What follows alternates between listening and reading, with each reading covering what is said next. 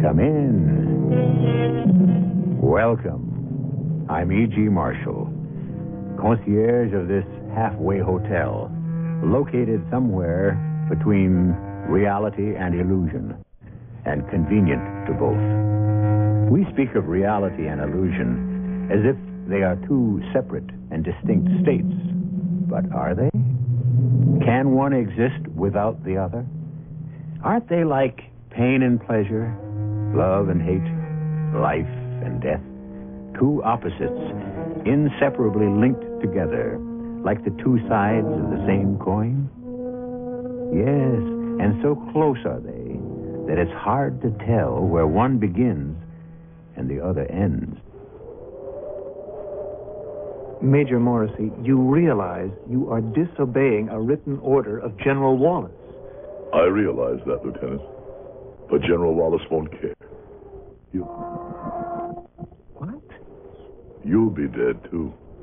Major, have you taken leave of your mind? Tomorrow, there will be battle. There can't be. The enemy isn't within miles. In eight hours, we will all be dead. We will die bravely. Major, are you, are you saying you can see into the future? That, that, that's, that's impossible. Nobody can see into the future.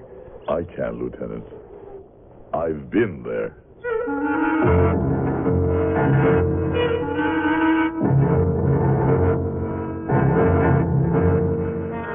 Our mystery drama, The Other Self, was written especially for the Mystery Theater by Sam Dan and stars Howard Da Silva.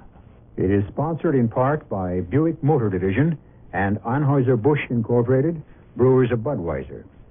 I'll be back shortly with Act One. To the man who prays and this station.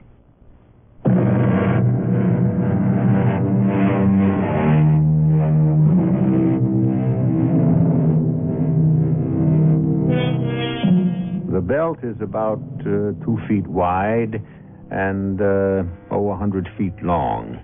It moves slowly, and uh, carried on it is a row of uh, things. Well, they start off as single things, smallish, tubular, plastic things.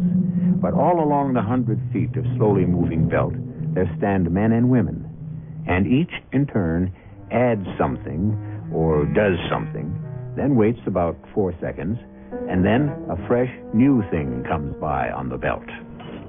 Take Oliver Townsend, that tall blond fellow, about two thirds of the way down the line. Well, every four seconds, here's what he does he picks up a thing, gives the rotating end of it a turn, taps it with his finger, fuses it with one touch of a special heat gun, sends it on its way, and picks up the next.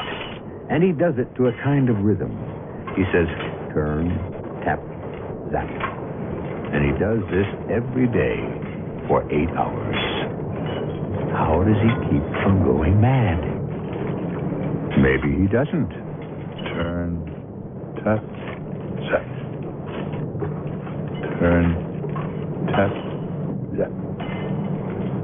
Turn, tap, zap. I don't know what else I can tell you, Dr. Hagman. Oh, excuse me. Yeah. Well, how do we stand today, Miller? No, that much, huh? Well, the overall percentage for the month is not going to be too good. Yeah, all right. We were just talking about this, Dr. Hackman. Absenteeism on the first shift is 20%. That means one in five workers did not show up. And this is your usual pattern, Mr. Wallace? It is getting to be our usual pattern. These are all production line workers? That's where we hurt. Mm. Well, if it's any consolation, most production line workers have the same problem. No, that doesn't help me. Orders are piling up. I can't fill them. Why don't your employees show up? Why? They call in sick mostly. Are they sick? I guess they are. They're sick of working. You must admit, these are dull, monotonous jobs. So, what can I do about that? Try to make the job exciting. Exciting? Well, interesting. Interesting. Oh, good Lord. You could, for example, vary the rhythm of the production line, have the place painted in more interesting colors. Dr. The line Heckman, itself, you- alternated with the components, could be things like uh, pictures, little puzzles, slogans. But my people have to watch what they're doing. They have to concentrate. Even music is out. Then eliminate the jobs. Can't a machine be devised that would. No, no, because those components have to be finger tightened. You can't get a machine that can feel it or sense it. Still, there must be people who actually thrive in this kind of work situation. I never found any. Is there anybody here who loves his work? I never heard anybody say they loved the production line. Well, they don't have to say it. There can be other testimony, Well, like what? like a good record of attendance. Let's study the characteristics of those people. Hey, wait a minute. There is one guy. The foreman was talking about him just the other day. He's been working for me eight years. Eight years. And in all that time, he hasn't even been absent once. Well, then, a clinical study is definitely in order. His name is Oliver Townsend.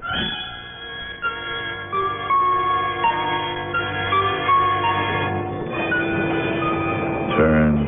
Zap. Zap. Turn. Zap. Zap. Turn. Zap. Coffee break. Mr. Oliver Townsend? Ah, yeah, that's me. Well, my name is uh, Wilma Hickman. May I talk with you? For sure. Why? Well, I'm um, I'm a psychologist. No kidding. I think that's great. Why do you think it's great? Why do you think my being a psychologist is great? Because it's better than not being a psychologist. I'm afraid I don't understand. It's so simple. Look, why are you a psychologist? Because that's always been my ambition. Right. So wouldn't it be terrible if you didn't become a psychologist? I um I see. You think I'm crazy. Oh no, no. Oh, don't let it bother you. Everybody thinks I'm crazy. What do you think? Well, 50 million Frenchmen can't be wrong. What does that mean? Our doughboys used to say that during World War One. Oh, You notice I call them doughboys. Each war has a different nickname for the American soldier. really? Yeah. The British are always called Tommies. Tommy Atkins, that is. But we keep changing. In World War II, our boys were called G.I. Joe. Civil War, it was Johnny Reb and Billy Yank. Are you um, interested in wars? Yeah. My war's the Civil War. Is it? I could drive you nuts. Actually, people around here give me a nickname Shiloh. Shiloh? Didn't you ever hear of the Battle of Shiloh? It was also called Pittsburgh Landing. Oh, oh yes, I I think I remember. You think you remember. Well, I'm I'm I sort of made the Battle of Shiloh my my life's work. Yeah, you could say that. why? Why not? Some people play golf, others bowl, hunt, fish. I, I've got the Battle of Shiloh. do you work here? Well, I do for a while. Would you like to see the Battle of Shiloh? Uh, where? Over at my place. The reason I asked is you seem interested. I mean, well, most folks think I'm a nut. Oh, Harmless, but a nut. A lot of interesting people were at the Battle of Shiloh. yes, I'm sure. The Confederates lost the best general they had next to Robert E. Lee, General Albert Sidney Johnson. They also had Beauregard and Braxton Bragg. Is that so? You're not really interested. Oh, I am. I, I am. Of course, you had Grant commanding the Federals and General Lew Wallace. You heard of Lew Wallace. When he came home from the war, he wrote Ben Hur. There was another General Wallace, too, Bill Wallace. Really? For some reason, I feel very close to him and to that whole Indiana Corps. Mr. Townsend, about your job. We, I mean, they turned the tide at Shiloh, Do you like the work you do? especially an outfit that was attached to them Morrissey's Rifles. Uh, do you prefer it to other kinds of They work? called it a brigade, but it was just an oversized company. Tell me, what aspects of the job make it desirable? But I've got all these soldiers, you see, made out of lead and tin. And everything's authentic. I mean, the uniforms and all. Is it a question of being happy with your work? I got everything and everybody lined up just the way they were that April morning in 1862. You have to see it. The line's starting up. I, I better get with it. Excuse me. Turn. Tut. Zap. Did you really mean it Turn. Tut.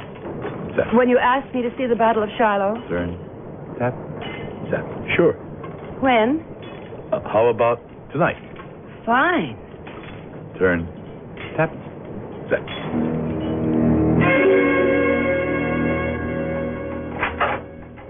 Oliver. Evening, Aunt Clara. May I Oliver, introduce? when you said you were bringing someone home to supper, I didn't assume it would be a a lady friend. Aunt Clara, this is Oh my, she's pretty. this is Dr. Heckman, my Aunt Clara. Uh, doctor. Oliver, did you bring a doctor to see me? Now there isn't a thing wrong Oh, with Dr. me. Heckman is going to see the Battle of Shiloh. Oh, I might have known. Oh, uh, please, uh, yeah, come in. Thank you. Now, Aunt Clara, will you entertain the doctor while I get my men set up? Uh, it'll only take a couple of minutes. Well, won't you sit down, doctor? Oh, please, call me Wilma. What's a pretty girl like you doing being a doctor? Well, I- I'm I'm really a doctor of philosophy. Well, that's even worse. Well, when I saw you standing in the doorway, I said, "Oh my, maybe now he found himself a girl and he'll come back to this life." This life, a- as distinguished from which life? Well, the crazy one he's leading now. Oh, you mean at the factory? No, I mean at the Battle of Shiloh. I don't understand. Oh, he's back there, all right. His mind, his heart. There are times when I even think. No, Tell me. no, you'll think I'm crazy. There are times when you even think. "Oh, Well, I, that- I, I- I even think his body is back there. Well, that that's. uh, Y- you see? You're trying not to say it. You're trying not to say that's crazy. well, tell me why you think so. Well, I don't have to tell you. Look at him when he talks. Listen to what he says. You'll believe it yourself. Well, everything's ready. Now, how much time do we have before dinner? Well, how long's the battle going to last? Oh, just a couple of minutes. Well, in that case, fire away.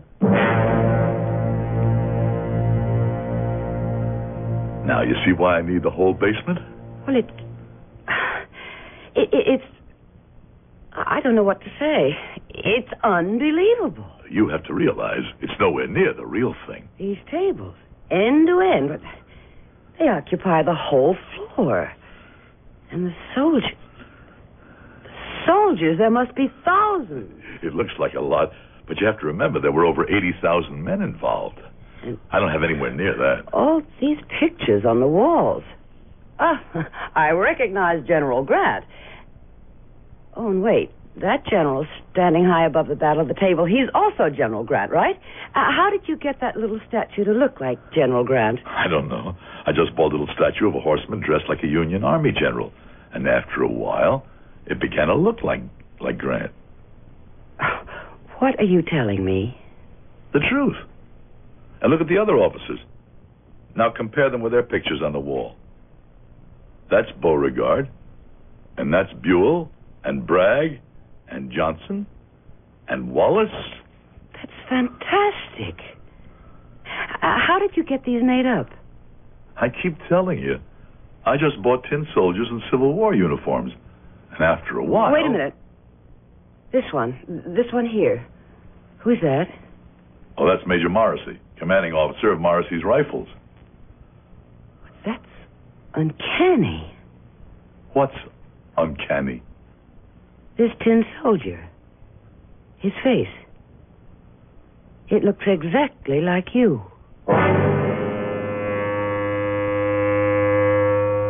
All right. You never know where these things go, do you?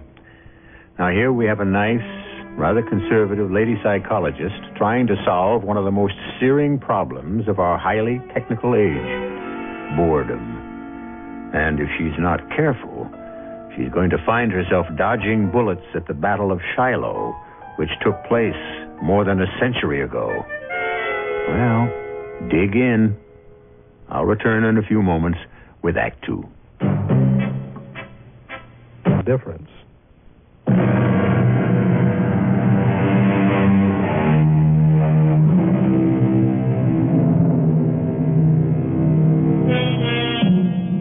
You've heard it said uh, of certain people in certain parts of our country that they're still fighting the Civil War.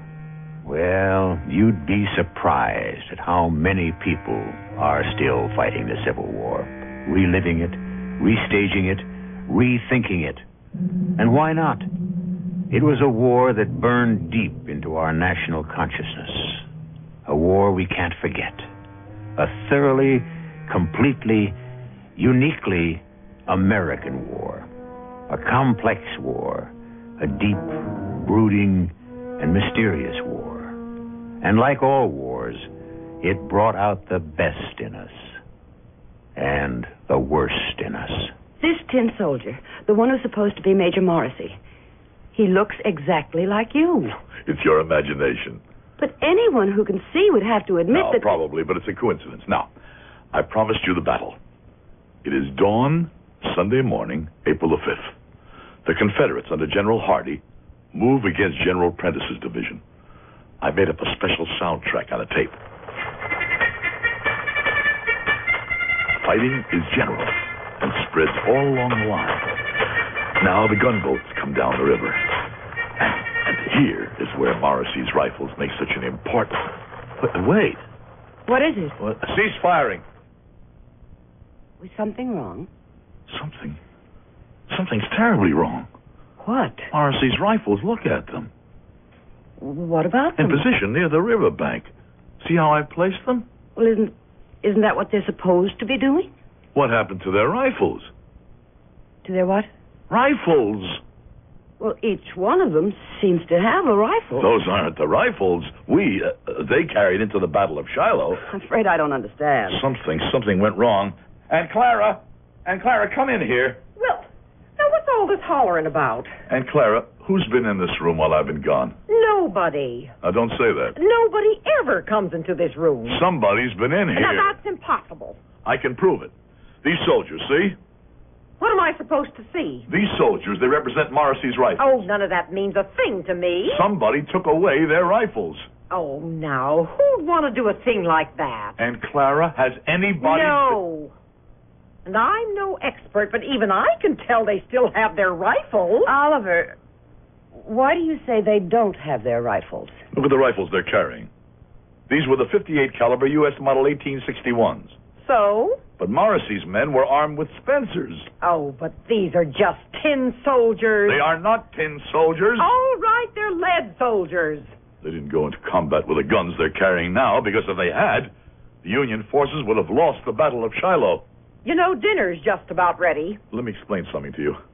It was the Spencer repeating rifles that turned the tide finally. Well, I have no reason to doubt that. See, these 1861s, you see, it's unbelievable how difficult they were to use. That's why I promised my men Spencers. The 1861s took a paper cartridge. You would tear the powder end open with your teeth, empty the powder down the barrel, ram the bullet down on top of it. You, you follow this? You're holding me the way a snake hypnotizes a bird. You pull the hammer halfway back, adjust your percussion cap, and then, finally, you're ready to fire. Do you realize that was the gun most men used on both sides? Really? Yes, but certain commanders were able to buy their men better weapons. I, that is, Morrissey, bought Spencer's for the whole company. If you'll excuse me, I, I don't understand. We have just started the Battle of Shiloh, and Morrissey's men, who saved the day with their rapid firing Spencers, are going into combat with the old muskets that can hardly get off two shots a minute. Well, the, the Battle of Shiloh has been over for many years, so does it really matter what these toy soldiers carry? Yes, it matters. The truth always matters. Now, what happened to the Spencers? These men were carrying Spencers. Uh, why don't we have dinner? And then maybe, like Bo Peep sheep, they'll come home again.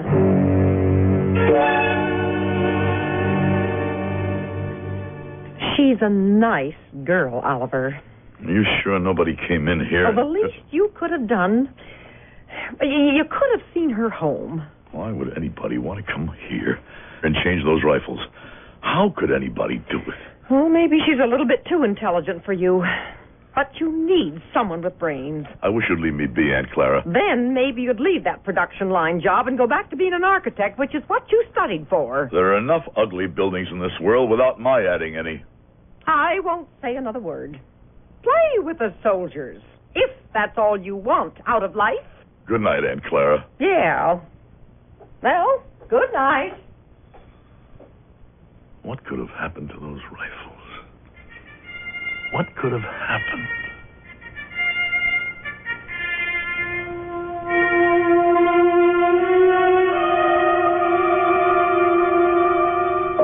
Have you discovered anything, Dr. Heckman? Yes, Mr. Wallace, in a general way. I've discovered. Wallace. Now, why does your name seem so familiar? I can't imagine. Uh, what have you discovered? The ideal type for this job is someone with a disassociative personality. What does that mean? Just what you think it might. You need people who live in two worlds. Oh, how can anybody live in two worlds? Your face. Where have I seen your face before? Ah, about those people who live in two worlds. Oh, uh, well, most of us do it to a degree. Even you. Me? Don't you ever daydream? Oh, I'm far too busy. You mean you have no secret place where you can be somebody else? Well, I- Admit it. do uh, do you have one? We all have our two places the open one in the world and the secret one that exists within ourselves. Which is more important to you, the life you lead in secret or the one everyone knows about? Don't answer that too quickly. Well, imagination's all very well, but reality is Fine. Then the people you need are the ones for whom the secret place is more important. Men like Oliver Townsend. Hire people like Oliver Townsend. Oh, excuse me. Yeah. Wallace, I've heard that name and I've seen that face. What do you mean? Oh, okay. All right, I'll talk to you later. Well, thank you very much, Dr. Heckman. Actually, I haven't even started. If you can't straighten this out, you may be finished. What are you saying? I am saying we got a guy working here named Oliver Townsend. He hasn't missed a day's work in eight years. So you talked to him, and this morning, for the first time, he's absent. But that's. Uh, Things are bad enough. But... Mr. Wallace, I'm sure there's a reasonable explanation. Well, if there is, you had better come up with it. What could have what could have happened to those rifles? What happened? What happened? Oliver? Oliver! Oh. Oh. I guess I must have dozed off You've been down here all night. all night. Was it seven o'clock in the morning? I must have fallen asleep. Well, you'd better think about getting ready for work. Work. I'll have breakfast right away. No, work. Uh, I can't go this morning. What? Oliver, you realize it's the first time in how many years? Call in for me, Aunt Clara. Say I'm sick. Well, I hate to lie, you know. Is there something the matter with you, Oliver? I, I got a problem. The rifles. I'm having a problem with the rifles. Yeah. Uh, well, I- I'll call in and say you're sick. What could have happened?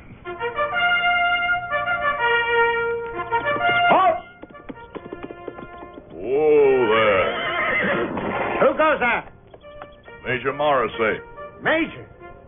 We've been waiting for you to come back. what's wrong? They want to take our Spencer rifles away from us. What are you saying? We're to trade our Spencer rifles for these standard U.S. 1861. Who says so? Direct order from General Wallace. There's a lieutenant from his headquarters waiting on you in your tent.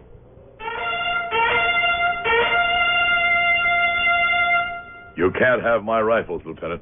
Sir, I have the order here from General Wallace Those weapons are the personal property. No, no, sir. When your unit was mustered into the service, your equipment became the property of the United States Army. And headquarters feels that this particular equipment can be used more effectively elsewhere. What's today's date? Uh, it's Saturday, April the 5th. That's right. Tomorrow is Sunday, April the 6th. Yeah, I would venture to say so, sir. Now, i- if you would sign the receipt. No, I'm afraid I can't sign that receipt. But, Major, you must sign. Corporal, Yes, sir. assemble a squad. Unload our expenses from this officer's wagon. Uh, Major Morrissey, that is insubordination. I have a written order. Not anymore. Corporal, in the name of General William Wallace, I order you not You to heard un- what I said, Corporal. Now get moving. Aye, yes, sir. Major, surely you don't think you can get away with this. I think I can. The general will be down here himself the first thing tomorrow morning. No, he won't. Well, h- how can you say that? Because by tomorrow morning, the Battle of Shiloh will have begun. The Battle of Shiloh. What, what, what's that? There's a little church, a little country church, a couple of miles south of here. And the folks call it Shiloh. And that'll be the center of the fighting when the rebels attack. Major, there isn't going to be a battle tomorrow. The rebels won't attack. They're waiting for us to attack. Now, sir, so far no harm has been done, and General Wallace needs those rifles. Now, if In exactly eight hours from now, General Wallace isn't going to need anything. he needs to distribute those Spencers among the sharpshooter platoons, it's important to him. Eight hours from now, nothing is going to be important to General Wallace. Major, what are you saying? What's your name, Lieutenant? But Butterfield, but but what what are you? Butterfield. Do you have a wife, Lieutenant Butterfield? Or a girl? Uh, Major, will you listen to Go reason? back to your tent, Lieutenant. Write a letter to your wife or your girl. If there's something you felt you never really told her, tell her now.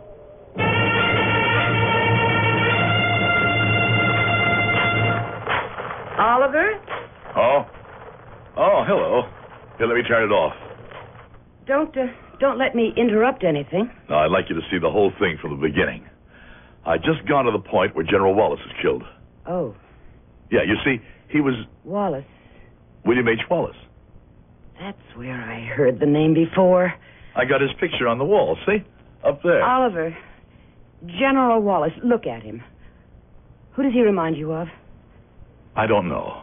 Well, the resemblance the resemblance is uncanny. I still don't know. The face is the same and the name is the same.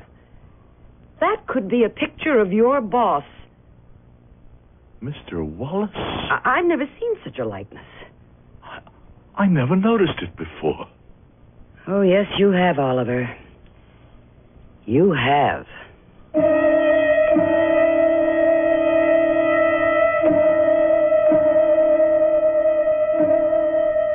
People from the past keep intertwining with people from the present. When Oliver Townsend combines himself with Major Morrissey, we may very well suspect that this might be going on in his own head. But we have a Brigadier General William H. Wallace and an industrialist named William H. Wallace, and both of them look alike. And that isn't confined to Oliver's head, that's a fact. There will be more facts for you to ponder when I return with Act Three. Oh, full of P-bill soda, shaving cream, or a prescription? It's my hemorrhoids, Mr. Edwards.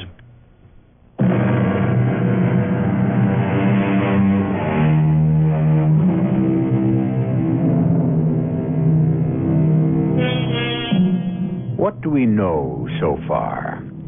We know that there are many disassociative personalities. In other words, people who live in two worlds.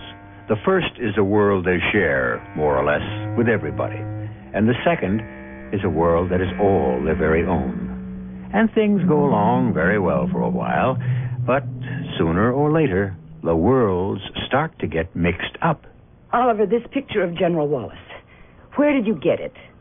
I have a great big album. It has photographs of all the Civil War generals. They're all authentic, and I cut them out of the book and put them on the walls. Mm-hmm. There are two worlds. You live in two worlds. What are you saying? You know what I'm saying. In one world, you're Oliver Townsend, a production line worker. In the other, you're Major Morrissey, commander of a Civil War rifle unit. I wouldn't. You do- won't admit it, but you keep giving it away. You keep seeing yourself as Morrissey. Now, that's true, isn't it? Well, I. But now, now there's another person who seems to be common to both worlds Wallace. In this world, he's Oliver Townsend's employer. What was General Wallace to Major Morrissey in that other world? General Wallace. He was Morrissey's superior officer. And what was the relationship between Wallace and Morrissey? They. They had very little to do with each other. Very little or nothing at all. Well, it was Wallace who took away the Spencers from Morrissey just before Shiloh. Wallace took away the Spencers. Yes. Oliver, tell me, why did you become interested in the Civil War? I don't know. It just happened. How long ago? I was always interested, I guess. What do you mean by always?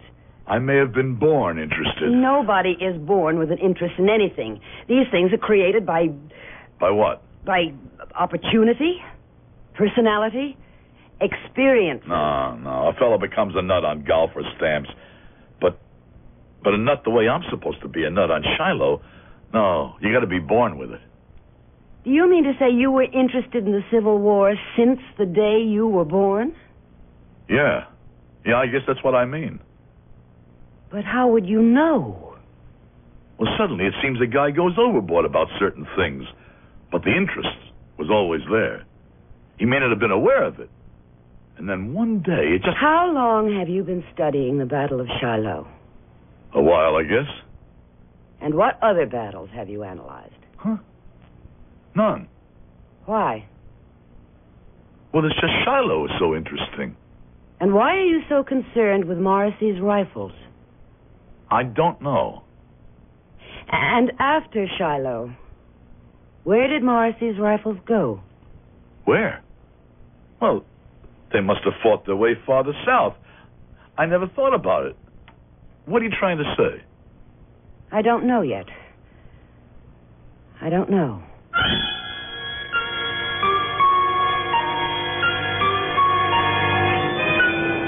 Turn, tap, tap. Turn, tap, tap. Turn, tap. Have a cup of coffee? Oh, oh, thanks. I haven't seen you around lately. Turn, tap, zap. Turn, tap, zap. Eight hours a day. That's how it goes. Eight hours a day. Why do you do it? I need it. Why do you need it? I have to make a living. I need a job. Why do you need this job? It's the only one I can get.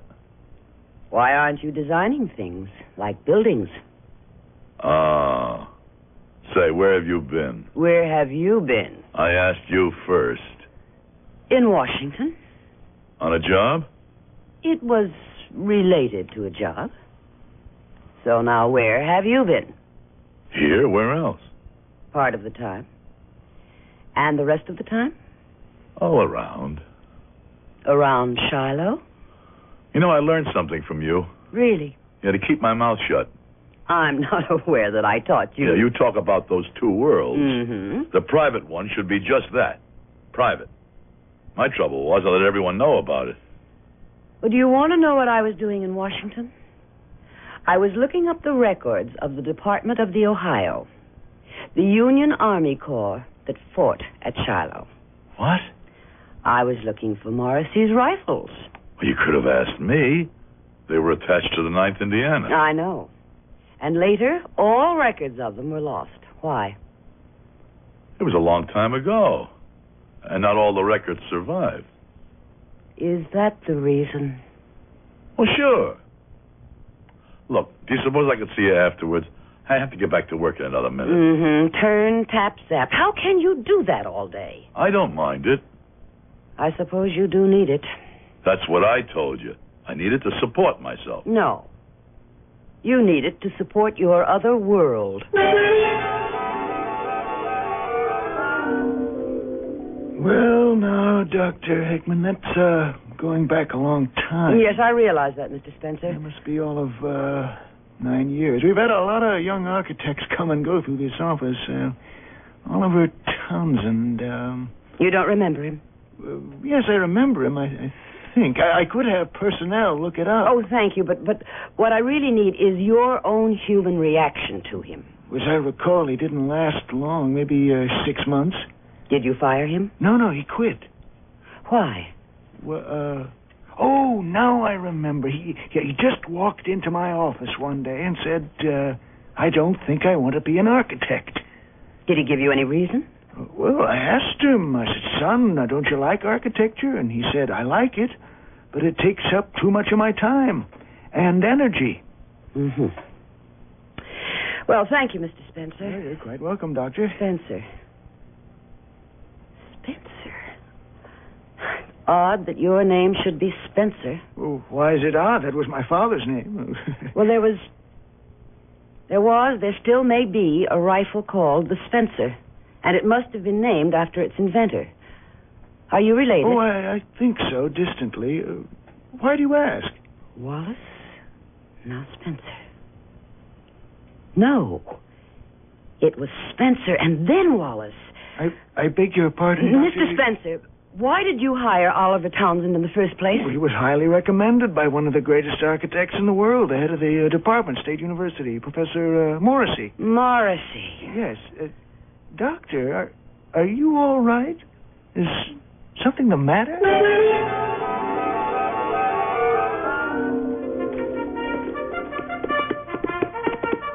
Major Morrissey! Lieutenant, you tell General Wallace if he wants my Spencer rifles, he can try to take them himself. How did you how did you know, Major? How did you know? How did I know that, what? that the rebels would attack. The battle's on. Now, uh, you're to form your men by the river, close by to the ravine at Dill's Branch. Now, map coordinates 18 and I 36. know where that and is. you are to hold there. You, you've got to hold that position no matter what. Major, last night you said they'd attack. How'd you know? Now I can show it to you properly. Because Morrissey's men got the rifles back. You see, these are Spencer's. See how they differ from the muskets carried by the other troops? I- I'm not sure I do. But it's obvious. These aren't muzzle loaders. These are breech loading repeaters. That's why General Wallace tried to take them away. Spencer Wallace Morrissey. Now tell me one more thing. Why Shiloh? Shiloh? Every one of these names appear in your life, your real life, except Shiloh. Shiloh is a church. But what else was Shiloh? It was. It was a biblical town in the land of Ephraim. And there, in a beautiful temple called Shiloh, was where the priests of Eli presided over the holy sanctuary. A temple. Yes, a beautiful temple. One of the first of the temples. It was more than a tabernacle, it was a. a temple. Do you understand? Yes. With walls and doors and pillars. Oh, it was small, but it was magnificent. And it was my first exercise in design when I studied at the university. No one really knows what the Temple of Shiloh looked like, but I saw it so clearly. Now you must really think I'm crazy, huh? No. And that's how Professor Morrissey came to notice me. He was bowled over by the beauty of my design, and, and that's how I became his protege. But when I graduated and went to work, I found out something. The temple is always being destroyed. The temple of Oh, Shiloh. I don't understand. That lovely temple, the Philistines destroyed it. And when I came out into the world, I discovered that wherever you build a temple, no matter where it is, what it is, the Philistines will always desecrate or destroy it. And that's why you're no longer an architect. I don't want to fight the Philistines any longer. Maybe you didn't fight them long enough. They always win. And is that what you're trying to do now? Be killed at Shiloh? I'm not trying to be killed. Yes. As time goes on, the battle becomes more and more real. The Holy Temple, and Morrissey, the keeper and protector, and Spencer, the practical man of building, and Wallace, who takes away initiative. You all come together at Shiloh. I don't follow. Oh, yes, you do. Oliver, listen to me. You can't live in two worlds of fantasy. One must be real. I have a real world. This one. No. More and more, this one becomes an illusion and the other becomes the reality. That isn't true. Soon you'll be back there. Your life will be back there. I don't have that much of an imagination. It will be real. And the next time you go back to fight the Battle of Shiloh, you'll be dead. Major Morrissey died at Shiloh How do you know? because I did what you were always afraid I'd do. I looked up the records. Morrissey's rifles saved the day, but they were wiped out. After Shiloh, they no longer existed. Boys, our orders are to hold here at the river. We will obey those orders. Don't go back there, Oliver. Don't. Fire the way you were trained to fire. Steady, calmly. Pick your targets. Keep under cover. Oliver, come back. Wilma. Come back, Oliver. Goodbye, Wilma. No, Oliver, you will be killed. I have to go. The Philistines are attacking Shiloh. You said it, Oliver. You said it yourself. The Philistines were always attacking Shiloh. Always attacking, always destroying. Hold tight, boys. Oliver, come back. Goodbye, Wilbur. It's such a beautiful morning. Why do so many battles begin on a beautiful morning? Oliver, you will die. I'm willing to die for Shiloh. Don't die for Shiloh. Live for Shiloh. Live for it here and now. Don't go back a hundred years. Fight for it now. Here. Wilma. Oliver, the Philistines are attacking here and now. Save Shiloh. It can't be saved. Don't quit. Fight for it here. Fight now. Wilma, my men need me. Those men need nothing. They're a hundred years dead. We need you. Oliver, I need you. Come back. Come back. Come back. And build a hundred Shilohs.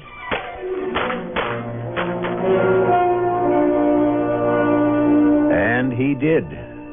The temple is built so that it will be destroyed, so that it will be rebuilt again. And this is the story that is told and retold over the centuries we have seen. And as it will be retold in the times that are to come. I shall return shortly. For more information, write Bicycles, Washington, D.C. 20207, the U.S. Consumer Product Safety Commission.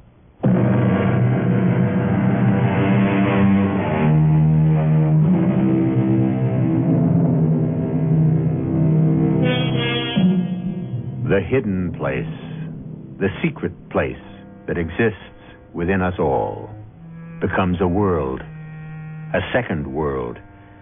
And sometimes we feel we can live in both worlds, the one inside and the one outside. But this isn't true, because sooner or later, we must choose. The secret world is Shiloh, and we must always decide whether we shall be the builders or the destroyers of the temple. Our cast included Howard Da Silva, Joan Lovejoy, Robert Dryden, Joan Shea, and Russell Horton. The entire production was under the direction of Hyman Brown. And now, a preview of our next tale. Do you think I. For two million bucks. Ben. Ben, good Lord. I've killed him. I've killed him.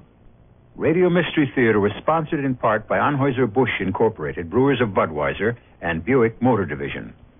This is E.G. Marshall inviting you to return to our Mystery Theater for another adventure in the macabre.